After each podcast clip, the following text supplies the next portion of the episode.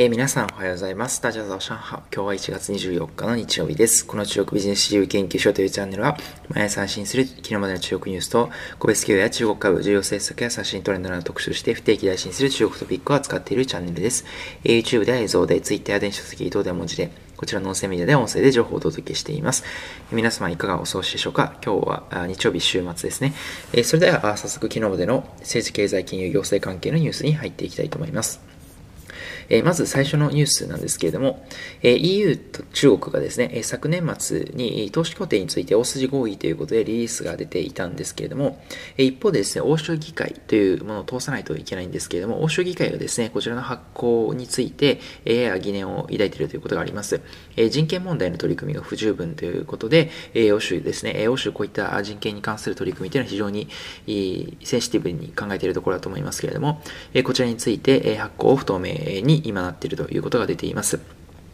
え実際ですね、えこの EU と中国の投資協定なんですけれども、EU の企業は中国の市場に参入しやすくするためにですね、え合併要件等々の参入障壁が一部撤廃されたりとか、え外国の企業はですね、中国の市場に参入するときに中国の企業と合弁を設立しないといけなかったりするんですけれども、えそのあたりの規制が緩和されるというようなものになっていました。えただしですね、えこういったですね、ところを、先ほどお伝えしたようなところを欧州議会が問題視しておりまして、ややですね、今後実際にそれが発行されるかどうかというのは、香港の問題もありますので、やや不透明になっているということが出ています。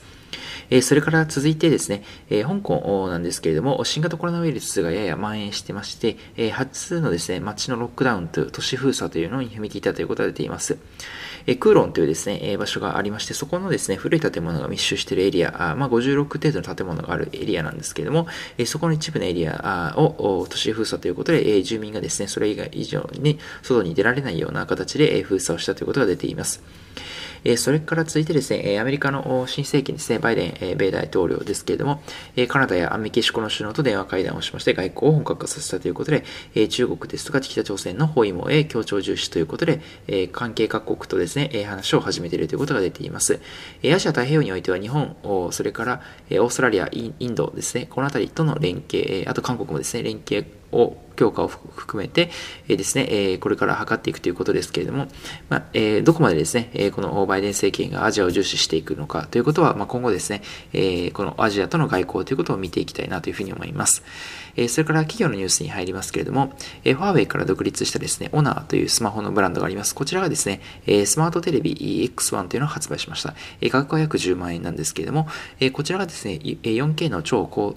性能、高精細のディスプレイがありまして、えですね、えスピーカー等々も搭載しているということで、え特筆すべき特徴としましてはですね、子供の泣き声を感知しまして、え自動通知機能があるようなテレビになっているということになります。え赤ちゃんとか子供が泣くとですね、えカメラが信号受信しまして、えポップアップウィンドウで赤ちゃんの状態を知らせるということで、え親御さんですね、え小さなお子さんがいる親御さんが、え何か例えば作業とかをしながら、お子さんの様子がおかしいというところにすぐ気づきやすいというようなことになっているということです。えこの商品はですね、レビというよりは、第2の携帯電話という位置づけを同社はしているということで、マルチディスプレイの機能をさらにバージョンアップということで、スマホをリモコンにしてテレビ画面を操作する機能とか、ミラーリング、2つの携帯画面をテレビに同時に映す機能とかですね、デバイス間のデータ共有機能などがありまして、スマホを使って簡単にテレビの大画面を操作できるというような形になっています。なので、IoT ですね、この技術を使っているということです。え昨年ですね、え618セールですね、えー、リュウやオパーというふうに言いますけれども、えこちら JD.com ですね、中国の第2の大きい、第2の e コマースが主催しております、アリババのですね、W11 に続いて大きな EC セールでは非常に大ですね、販売台数とか売上高において様々な記録を塗り替えたテレビということで、非常に話題のテレビになっています。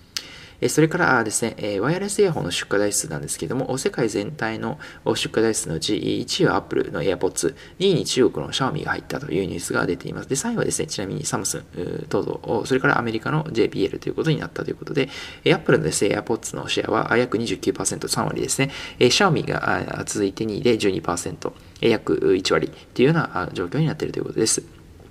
え2020年、昨年ですね、ワイヤレスイヤホン買った方非常に多かったかなと思うんですけれども、え出荷台数はですね、83%増の約2億3800万台だったというふうに言われています。えそれからスマートウォッチについてもですね、増えまして2%増の1億台を突破するという、突破していたはずだということが、ですね、調査会社の結果で分かっています。